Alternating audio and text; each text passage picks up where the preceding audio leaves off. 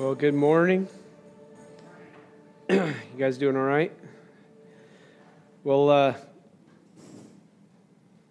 this doesn't happen often.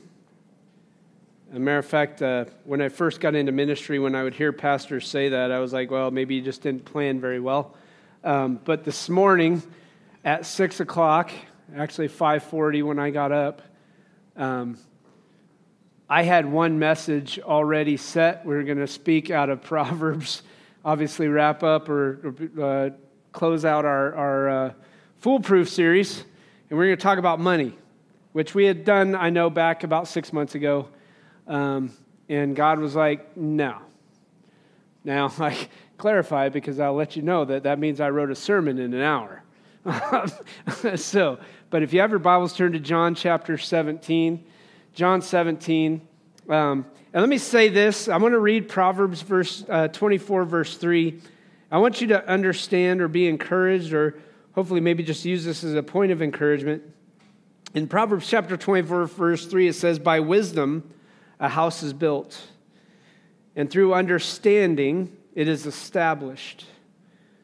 Through knowledge, its rooms are filled with rare and beautiful treasures. And listen, I want you to, I want, this is really what the Lord laid on my heart this week about this idea, right? Like, like God says that He builds His house, He builds His church. And I believe wholeheartedly that God is the one who fills the rooms with treasure. And those treasures are the people that are around you. We as a church are a house built by God, focused on God, the foundation or cornerstone being Jesus Christ, Christ on the cross, Christ crucified. And I want you to know that each and every one of you are valued. And it says, through knowledge, its rooms are filled with rare and beautiful treasures. And so it, I do believe it's important that we grow in the grace and knowledge of Jesus, right? That's, that's the whole point of what he says, that it's, a, it's our ongoing process to grow in the grace and knowledge of Jesus Christ in our life. And as we do that, listen, the more I come into contact with God, the more I relate with God, the more I connect with God, the more I realize how desperate I need God day in and day out. And what I want you to know is this just because you believe, just because you come to faith in Christ and you've been baptized in things, doesn't mean that it stops there. It's an ongoing walk day in and day out. And let me challenge you with this if you're not walking with God day in and day out, you are going to be caught up. It's already bad enough or difficult enough. You are going to be caught up in the waves of emotions. You're going to be caught up in the spiritual battles. You're going to be bogged down and worried. You're going to be overwhelmed and you're going to deal with anxiety and things like that. And I, I believe wholeheartedly, just as, as Chris said earlier, I believe that Satan is at work. He's at work around us. He's at work in our world. And if you think he's not going to leave you alone just because you go to church, you're mistaken. A matter of fact, I've said this on multiple occasions that the minute God begins to work, or when God begins to work in the lives of his church and the lives of his people, that if you think Satan is going to just sit by idly and not do anything, you're a fool. Anytime you make a decision to follow Jesus and you sell out, that first and foremost, I believe he comes at you. Then he comes at your family. And if we know based upon scripture, we know he's not just going to come at our physical family, he's going to come at our family, the church family.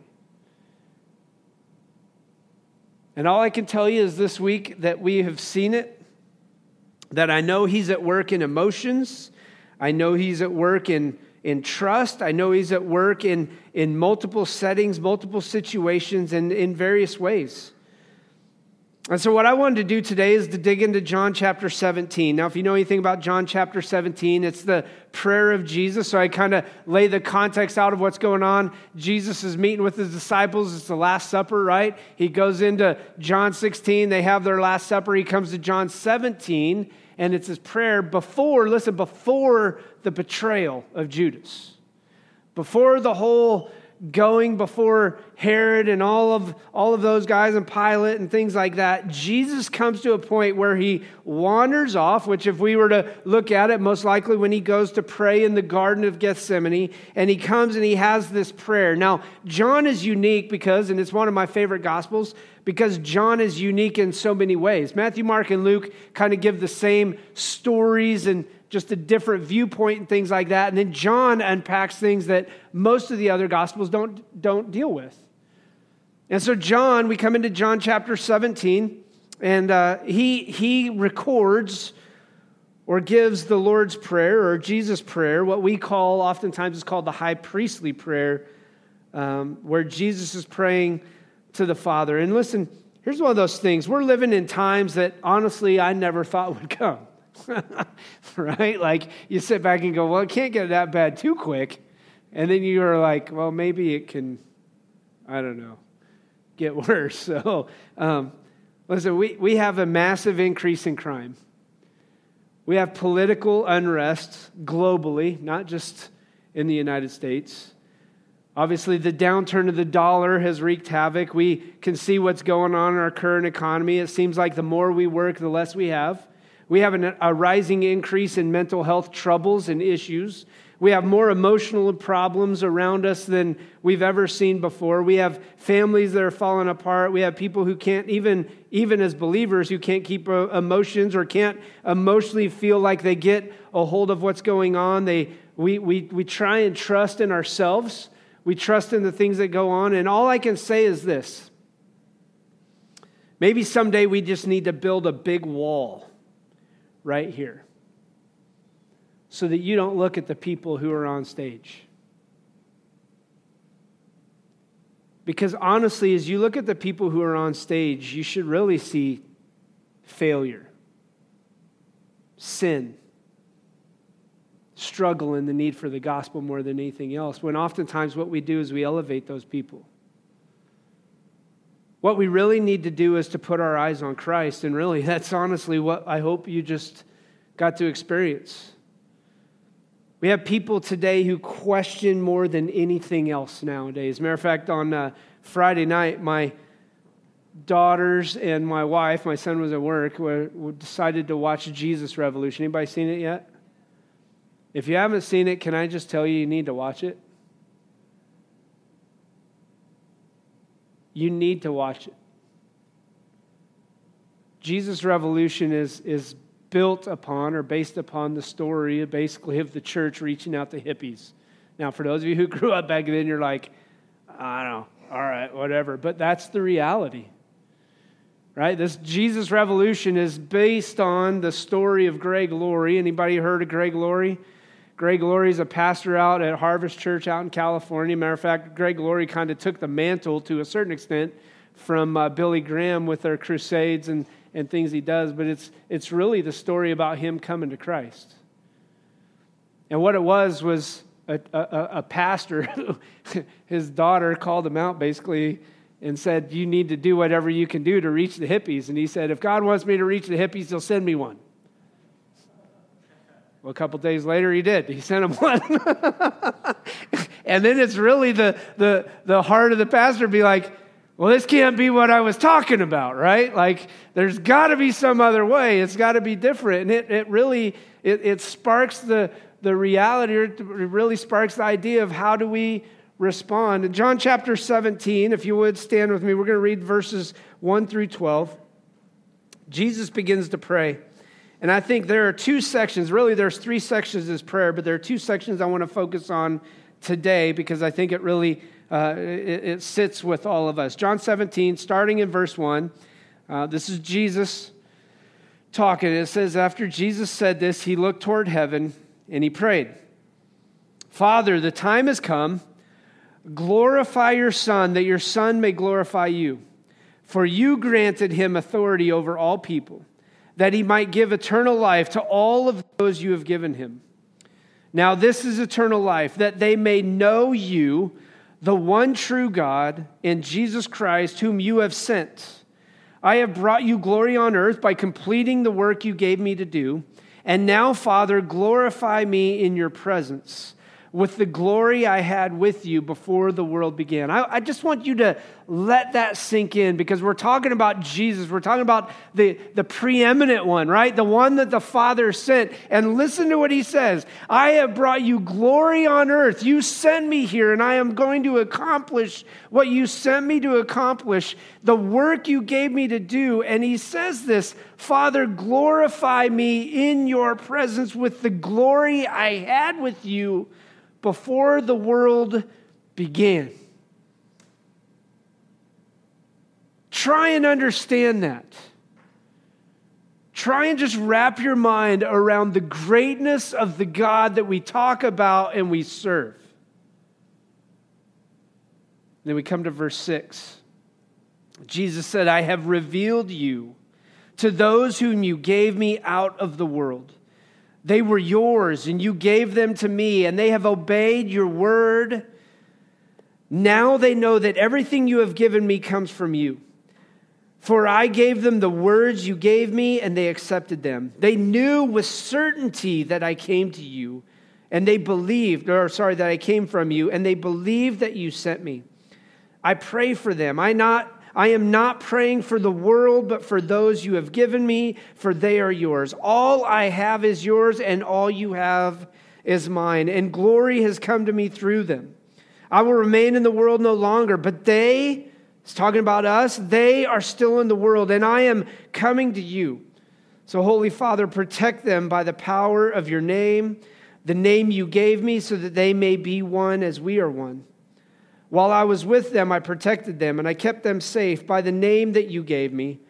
None has been lost except the one doomed to destruction, so that Scripture would be fulfilled. You may be seated. Let's pray. Father, we pray just that you would be preeminent, you would be first, that Jesus would be high and lifted up, that we would understand and maybe just, just simply get a glance, a glimmer of the hope that we have in Christ because he came. He came and he died, and he is restored at your right hand with the glory he had with you before the world began. God, may we understand our smallness and our sinfulness and understand your goodness. It's in Jesus' name I pray. Amen. You know, this prayer is the capstone, really, what I said is the capstone between what happened in John 13 through 16 and then what's going to happen as Jesus goes to the cross. It's the record of the words the Lord used to his disciples on the night of the Passover, the night before his crucifixion. And Jesus spent hours with his disciples that night. Matter of fact, he spent hours with them, even the one who was going to betray him. And they left. And as they're walking out, Jesus teaches them with promises and, and warnings and with threats that they'll face and he tells them he's going to be leaving, he's going to die, he's going to rise again, he's going to return to the Father, and he promises them everything they will need, that all the resources of heaven are at their disposal through prayer. And I'll be honest, it's one of the things that I believe we probably most oftentimes in the Christian life overlook. Hudson Taylor says it this way Don't work so hard for Christ that you have no strength to pray for prayer requires strength. You know, I believe in the American church, oftentimes we look at prayer as kind of a tag, an add on, an addition, something I do real quick just to kind of move on and move, get past, right? Matter of fact, if I was to really ask you, I'd probably say, how many of you look at prayer as more like a problem or a struggle than something that you practice? Most of us probably use prayers very quickly, right? Whether it's getting up in the morning, God bless me, give me a good day, help everything to go well. Or whether it's a prayer at mealtime before we eat. But my question would be is this Do you fervently, do you honestly, do you, do you passionately seek God in prayer? Friday morning, I sat down I don't get to do this, I don't do this very often, and it's probably my downfall. I'm a busy guy. So this Hudson Taylor quote to me fits because I'm the guy who's like, I gotta do, gotta do, gotta do, gotta do, gotta do. And oftentimes what we end up finding is that we get into this rhythm or routine of doing, doing, doing, doing, doing, and we're missing out on who God is and what God wants to accomplish. You know, Pastor Buddy came a couple months ago before my sabbatical. And he talked about rest, and I'm like, man, yeah, that's what we got to do. And then what happens? Walk out the doors, and rest kind of goes where? out the door, right? It's like, I don't do it. So Friday morning, I grabbed my Bible and I sat down in a chair and I started reading, and then I sat there. And some of you are like, What? You just sat there. And I sat there. And I sat. To the tune of almost 45 minutes. And listen, I'm the guy who, if I sit, usually if it's if it's time in God's word, it's like, well, I gotta be reading. Anybody in that? You know what I'm talking about? Well, I got it. I gotta read it. This is the way he talks to me. And I sat. And the more I sat, the more I began to look at my life and go, what the heck?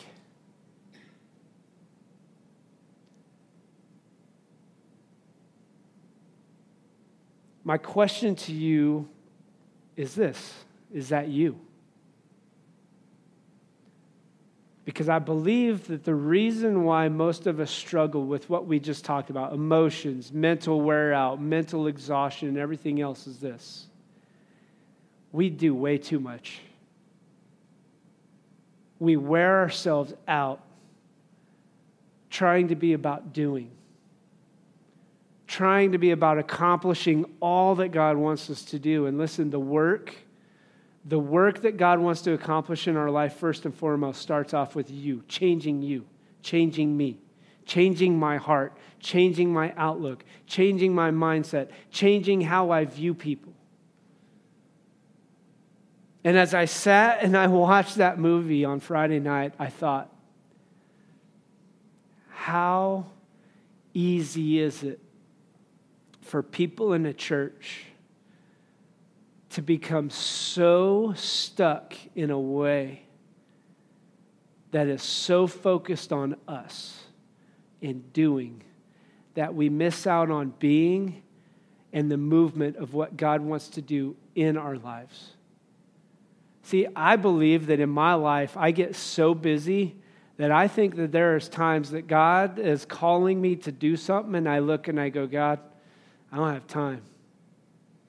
I have to do this. And I miss out on the blessing of what God wants to accomplish in my life because of it. And so here's what happens Jesus is prepping his disciples, and I love how this prayer goes because the first part of the prayer, if you notice, it's all about God. It is all about the glory that God is due, that God is that, that God has earned, that God has shown, that God sits on the throne. And, and Jesus, 100% God, 100% man, is, is honoring and glorifying the Father because he acknowledges listen, the Father and the Son are different but the same, right? We talk about the, the Trinity, the Father, the Son, the Holy Spirit, that one doesn't stop. In other words, the Son's not going, well, when, the, the, when, when I'm the Son, when I'm God the Son, I stop being God the Father. They are distinct distinct and separate persons in the Trinity. And so he's laying this out and he's trying to bring about and let us see God's glory. God's greatness. Listen to what he says Father, the time has come. Glorify your Son. Think about what's going on. Jesus is getting ready to be betrayed by Judas to go to the cross, and Jesus literally cries out to the Father and he says, Glorify your Son. What does that mean? When he's talking about this, Jesus knows he is going to sacrifice his life for the sins of all mankind. And so when he says that idea, glorify your son, Jesus is saying, Father, you do what you got to do to accomplish your will. And my question would be is that, is that your prayer? Father, you do what you have to do in my life to accomplish your will. Because it is all about you. This is not about me. This is about you working in my life. And I'm going to warn you when I say this. I, I, said this, I think, a couple of weeks ago about praying for brokenness. I said, there's, there's, there's three things that I will, very, I will venture to tell you this. You don't pray for humility, you don't pray for brokenness, and you don't pray for patience unless you want God to really give you those things. Because every time I've prayed for those things, it happens. And here's what's crazy about it. We all think it's great. Oh, yeah, I want God, God, I want you to use me. I want you to use me, break me, mold me, make me, make me humble, make me into what you want to do. And then here's what happens God delivers the right hook out of nowhere to do that. And we're like, I don't like this. God, I don't like the way you're working because it wasn't the way I was thinking. It wasn't what I wanted. It's not what I expected. But you know, every time I read scripture, every time I see those prayers from the people, God, use me, God, God, God, do whatever you got to do in me. Every one of those people, it was never how they intended.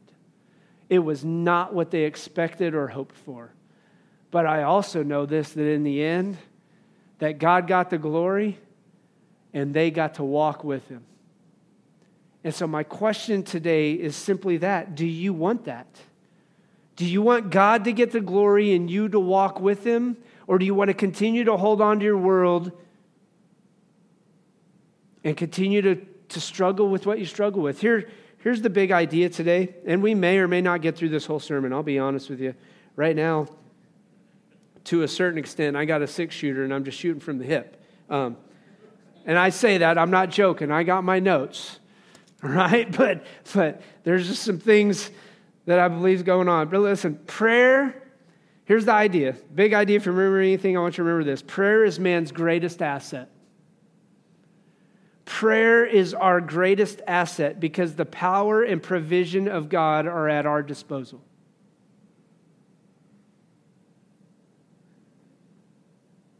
And what I see in John 17 is really an example of what Jesus shows us in how prayer can be life changing. Like after Friday morning, you know, one of my desires was after Friday morning was God, you got to give me more times like this. And you got to force these times upon me if, it, if need be. So the question is this how can prayer be life changing? And I believe number one is this that my prayers would be prayers that would glorify God in all things. That you would pray and seek God and you would seek God's glory. God, whatever it is. Listen to what he says in verse 2 For you granted him authority over all people that he might give eternal life to those you have given him. Jesus, use me so that I can preach eternal life to whoever you have placed before me. And he lays it out. Now, this is eternal life that they may know you. Who's that? That they may know the Father through the Son, because Jesus' death on the cross is the way to God. He says, I'm the way, the truth, and the life. No one comes to the Father except through me. In today's world, in today's culture, we say, listen, find whatever works for you, and you're going to find happiness and joy. What's crazy about that is that's not true. You know, that Jesus revolution the other night, there was a statement where he says, listen, it's not that they're not looking for God, but they're looking for the wrong God. They were trying to find God through drugs and through happiness and peace and love, man, and all those things. When the reality was he's trying to get across, they're looking for love and hope. And that's what we deal with day in and day out in this culture. People are looking for hope, they're looking for love, they're looking for family, they're looking for connections. Jesus has all of those, and we as a church, church, we as believers have to offer that and speak that and show that. And we do that for God's glory. We don't do it for our namesake. We don't do it for even the name of the church, but we do it all for God's glory. And listen to what he says in verse 5 Father, glorify me in your presence with the glory I had with you before the world began. Jesus knew at some point his life was going to be laid on the line for the good of all mankind. He left heaven to obey the will of the Father, to pay the price for the sacrifice of his body for our sins on the cross. And he offers us a life and a life more abundantly that we see all in Scripture. And it says, With the glory I had with you before. Listen, Jesus came, he died on the cross, and he was restored to the right hand of the Father as a result of his resurrection and ascension. And he is still sitting on the throne. He is alive and He is well, and we can honor and worship Him. And so, how can prayer be life changing? I believe it's this that we pray for God's glory through our obedience. Pray for obedience. Notice how many times, as you read this text, how many times Jesus says world and word. They're almost the same spelling, right? Like if, if your mind is like mine, sometimes you read it and you're like, world, word, what, same thing. What, you know, no, it's not. The word is the only hope of the world. And the world will keep you, or the word will keep you from the world, but the world will often keep us from the word as well. So it is important to keep that in mind. I'm convinced that sometimes we take it into our own hands and just do things rather than pray about them, right? Anybody ever been stuck in that? We do it just because we got to do it. We, we don't pray about it. I'm just going to do it. But Jesus reveals the truth of the Father to all. The world as a whole failed to recognize Jesus as the revealer of the Father, but a select few did. John chapter 6, verse 46 No one has seen the Father except the one who is from God. That's Jesus Christ. John 10 30, my Father who has given them to me is greater than all, and no one can snatch them out of, the, out of my hand. I and the Father are one.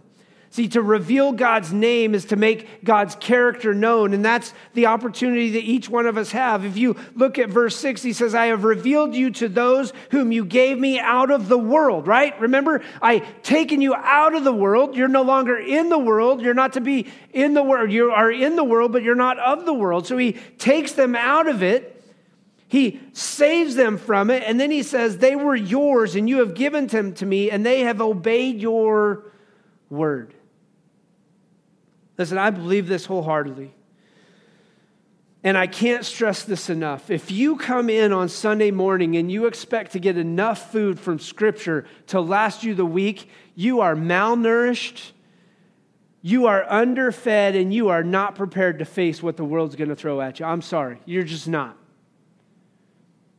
If you come in and think you can get your fill on a Sunday morning only, and not spend any time in the Word, and you can stand against the attacks and the schemes and the, the, the, the, the workings of Satan day in and day out, you, you, you're not. I mean, I see it consistently. I spend time in the Word daily, and you, I can tell you that it is still overwhelming when Satan comes at you over and over and over again. And please hear me out when I say this. I know you guys carry the burdens of others, but you have no clue what it's like to be a pastor. None.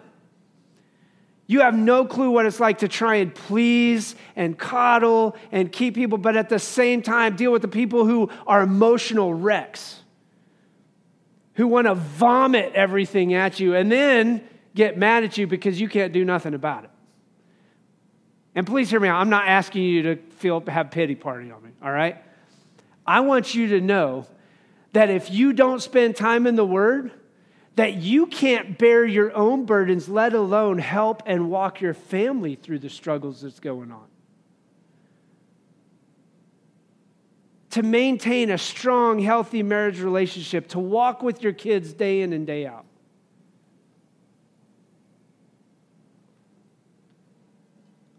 I've got to be obedient to the word. That means I've got to be in the word. And listen, as I went through Proverbs, I know we've been going through foolproof. Man, I, I literally read all of Proverbs on Friday, the whole thing. And then I sat for 45 minutes. And I went through Proverbs and I was looking at various things. I was looking at my attitudes and actions, right? Like I began to get convicted and, and, and God shows me things where it's like, hey, listen, you, you've got these things out of line. Like you can read Proverbs and you can begin to apply those to your heart and go, man, I've got to be, I got to be. Like I've told you before, fight, flight. What am I going to choose? Fight every time. That's, that's like, that's not even an option, right? And then I'm reading Proverbs, it's like, Brian, you're a jerk. Because there are times where you can choose to flight. There are times where you don't have to vomit your words at somebody just because you think you, they need to know the truth. Because that's me.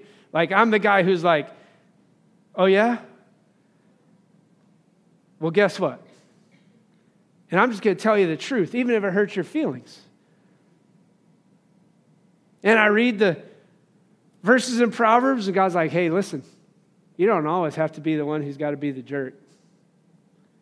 You don't always have to express your opinion and your thought processes on things like that. See, when you pray, pray that you would accept God's word as truth, that you would understand the truth of it and be obedient to it, even when you do not understand it, that you would listen to his word and live it out daily. Pray Scripture, pray the Psalms, pray the Proverbs, pray and walk in obedience because when I pray for obedience, God's going to do it. Remember what I said? Don't pray for brokenness, humility, or patience. But if you're going to pray for obedience, you better understand that God's going to give you opportunities to make a choice to obey or disobey. The second thing I want to see is this. Look at verses 8 through 10. How can my prayer be life changing? Number one, I pray for God's glory in our obedience. Number two is I pray for each other.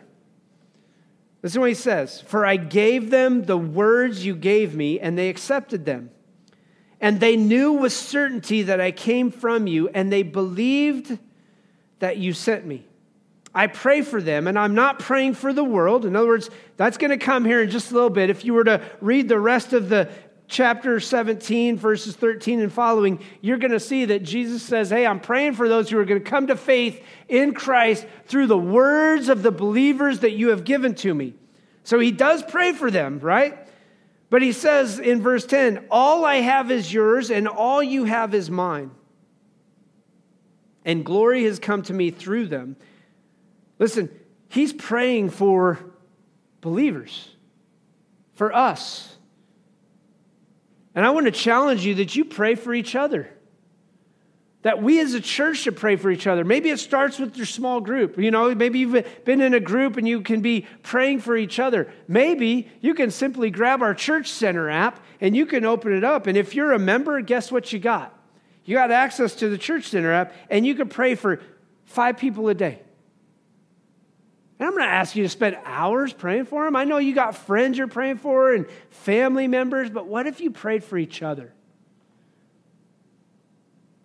What if instead of talking about things, when things actually happen and somebody said, Man, I've had a heck of a week this week, you said, Hey, can I pray with you real quick? Like literally, pray with them. It doesn't even have to be long. Man, God, thank you for such and such. Such a blessing to me. I know this week's been hard. They're dealing with this. God, would you give them wisdom as they walk through? Would you let him see goodness in the midst of the storm? God, would you protect his heart? Would you protect her heart as they walk through this? In Jesus' name, amen. Guess what? We just did that in 45 seconds. And let me tell you what that other person's going to feel care, compassion, concern and now here's what's going to happen. Two, three days later, you can be like, hey, man, how's things going? How are you doing? Like, I could honestly say this I don't think any of us are over prayed for. I would venture to say all of us are under prayed for. Pray for one another. Why? So we can stand against the schemes of the evil one, so that we can withstand the storms that are just beating against the walls of our homes, that we can, we can make firm foundation in Jesus, that we can speak words of truth to those who have never heard. The very reason Jesus came is about to be fulfilled, and Jesus is praying with his disciples one last time, and now he's praying over his disciples. Like, I'm sitting here going, Jesus should be the one we're praying for, and Jesus like, I'm going to pray for you. Jesus is about to go to the cross and he says, I don't care about what I'm getting ready to face. It's going to be a burden. As a matter of fact, we see in the other gospels where he's sweating drops of blood, but he says, I'm going to pray for those who matter in my life.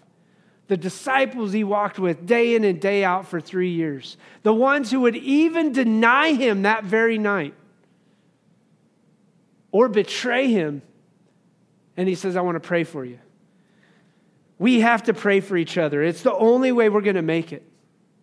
And I believe this that, like, when I talked about, I honestly never thought we'd see what we're currently seeing in our culture and what's going on worldwide.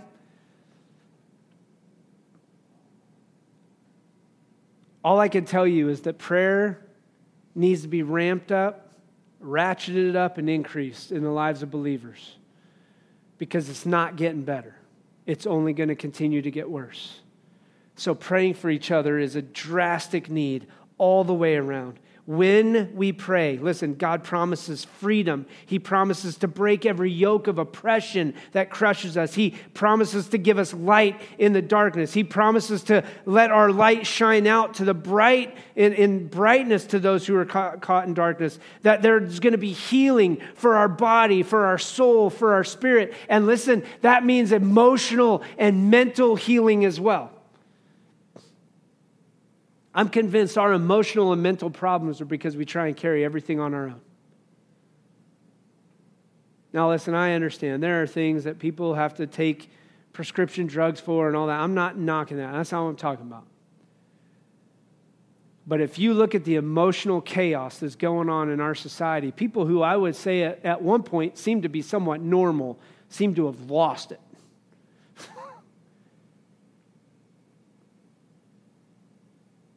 And that's the problem because we try and carry all of that on our own.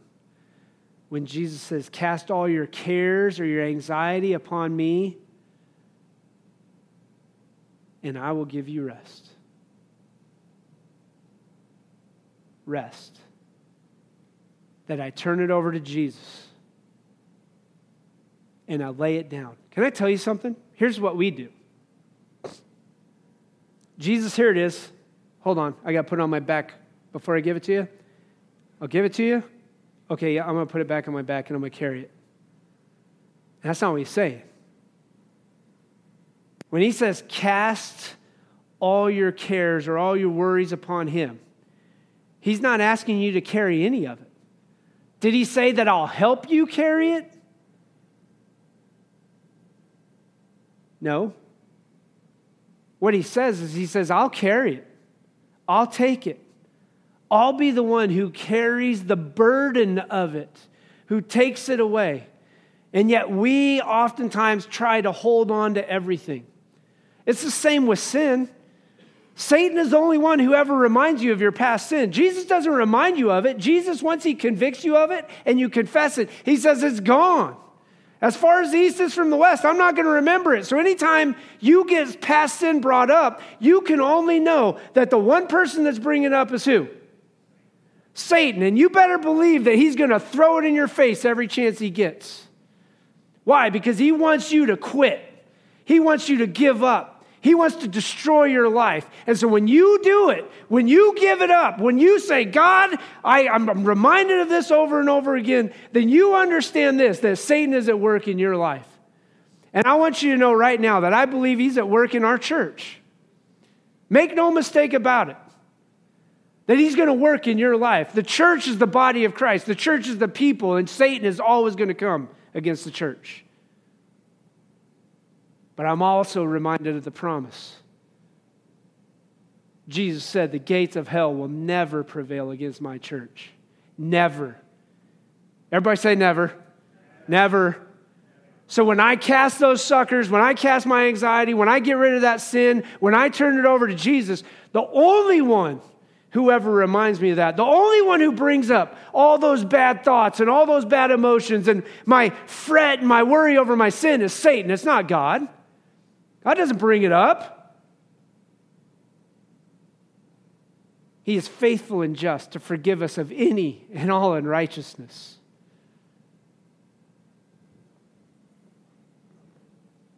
Number three is this. Golly, I got to hurry. Sorry. We pray for God's protection.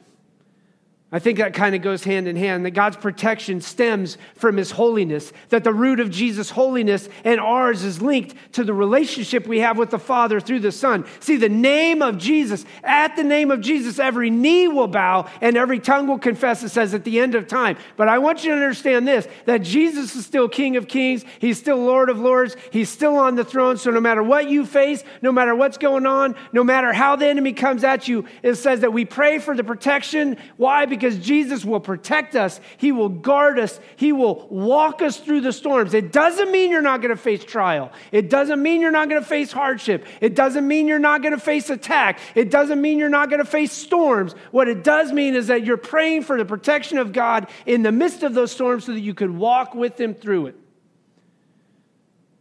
Listen, most Christians look at this and they go, oh, praying for God's protection. And then you see a missionary or somebody die for the gospel, and you're like, where was God at? That was God's will for that person's life. Can I say why? No, I don't know why.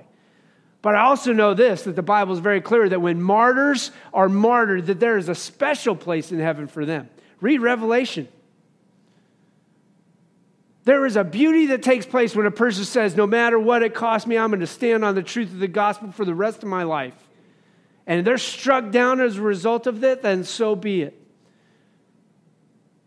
Last Friday, not this, not last this Friday, but uh, whatever, 10 days ago, I got a chance to meet with a missionary couple who lives in the Kansas City area, or their home base is Kansas City area, who have been in the Middle East for 25 years. And they said, Hey, we want you to know that our names that we gave you, it's obviously not our real name. And I was like, Well, I kind of figured that. I know that right? They have to take on pseudonyms for those of you who don't know. They go into these closed countries or, or things like that, and they take on names, and that's how they're called. And they have to be very careful in what they do and how they say it. But they're seeing massive movements of people coming to faith in Christ in the Middle East. And this couple I met with, I'm hoping to have them here next year. I said, hey, is there any way we can get you to come in? Um, hopefully, they're going to come next summer. They're, they're, they're in charge of 450 of your IMB missionaries that serve overseas in the Middle East, North Africa and Middle East. And so, one of the things I would say is hey, can you be praying for them? I'm not going to tell you their names because I haven't got their permission for it. But just pray for those missionaries 450 missionaries in, in what's called the North Africa and Middle East region. And when you give to our church, and we give our cooperative program dollars, guess what you help fund? You help fund missionaries overseas, 450 in the North Africa and Middle East. Areas that are, honestly, some of you'd be like, yeah, there ain't no way I'm going over there. Libya, Egypt, some of those Sudan, those North African regions going into the Middle East, right? Israel, Jordan, Syria, Iraq, Iran, Saudi Arabia, All these places are people are like, oh, the gospel's not at work there. No, it's working. People are hearing about Jesus and coming to faith in him. But listen, it may cost some their lives. And the last thing is this praying for unity. I believe that unity in the church is between belie- uh, uh, unity in the church between believers is the greatest picture of God at work in his church. Disunity is not of God, but of Satan. And so make no mistake, I believe that Satan works overtime. Sometimes it's because we're tired. Sometimes it's because somebody annoys us. Sometimes it's because somebody said something we think somebody else heard and blah, blah, blah, blah, blah, blah, blah, blah, blah. And listen, every time, and I please hear me out on this. This is not going against any one individual or group or anybody else like that. All of us are susceptible to this because all of us are insecure. We think somebody talked about us. We think somebody had uh, other motives and other ulterior ways. And listen, all it says in the Bible is this that if Satan can get a foothold, I love wrestling, right?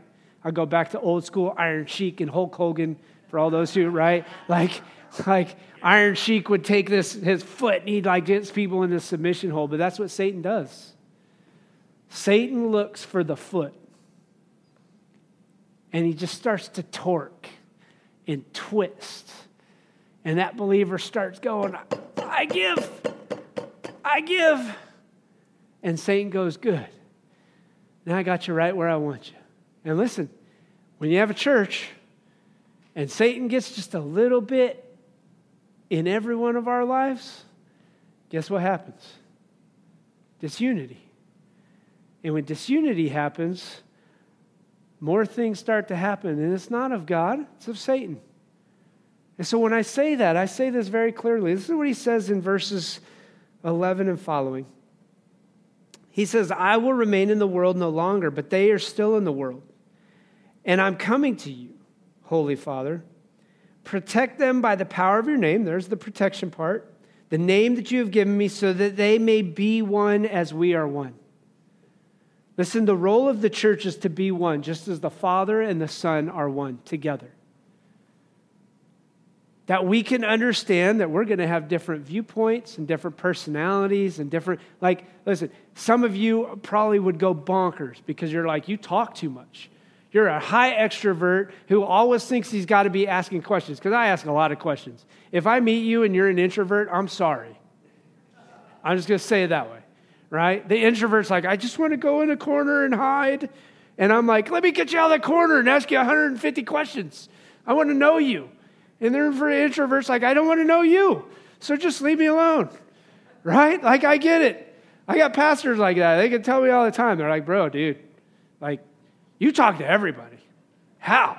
I'm like, I don't know. right? But I get it. Everybody's different. But I want us to all know this that I have to be on guard for my life, and you have to be on guard for your life to look where Satan is going to grab a foothold. All of us, every one of us.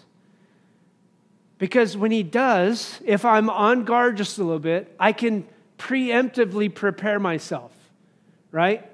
That when somebody comes in and they've had a bad week and they vomit all over me, I don't have to be a jerk and vomit back, right?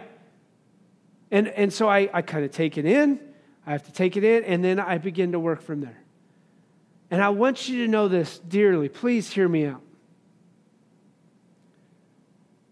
I know Satan's at work, and he's coming at us from every different direction. And there's not a one of us in this room that has not experienced it or experiencing it and will experience it consistently. But what I can tell you is this that when we make this a priority, we pray for each other, we seek God's glory and obedience, and we pray for each other, and we pray that God would protect us and guard us, and we pray for unity, then it changes the landscape of what goes on. We're still going to have problems, there are people involved. We're still going to have struggles, but when we walk in obedience to God's word, here's the big picture, picture. That's why I stopped. When I walk in obedience to what God has called me to do, then as I deal with the trouble, I deal with them in the way that God has called me to do it, based according to his word. So we can have a disagreement. All right, that's good. We're always going to disagree. Like, I mean, heck, dude, you guys are all wrong. Chiefs are terrible. I wish I could say that, but that's, that's not true, obviously, but, but it's just a disagreement, right? Listen, I love you, church. I, I, I want you to know this. But I know, I know what's going on in our world. You know what's going on in your world. You know what's going on around you. You know the struggles you face. You know the financial difficulties. You know the emotional problems. You know the, the bombardment of the worldly teachings are going on. You see a world that is desperate for hope and love, and that's what we have to offer. And it's all built on Jesus. Listen, you can pray for protection, but if you're not in a relationship with Jesus, I want you to know that you're setting yourself up for failure. It's got to be about Jesus first and foremost and only. Then everything else comes. Father, it is with great hope and great expectation knowing that you want to work. God, I know our people are bombarded. I know the people in our church, I know the people in our community are overwhelmed. Maybe sometimes we feel like we're carrying a burden we shouldn't be carrying. Maybe we feel like we're carrying other people's burdens when that's not what you've even called us to do.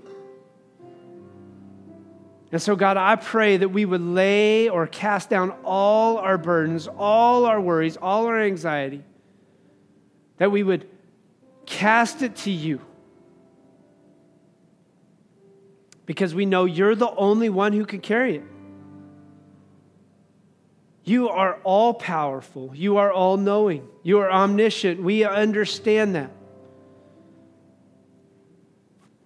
And so, God, may we just begin to wrap our minds around that and cast our worries upon you. God, I believe that we, as a church, that there are people here today who are desperate and in desperate need of rest. So, God, would you give them that rest? In the name of Jesus.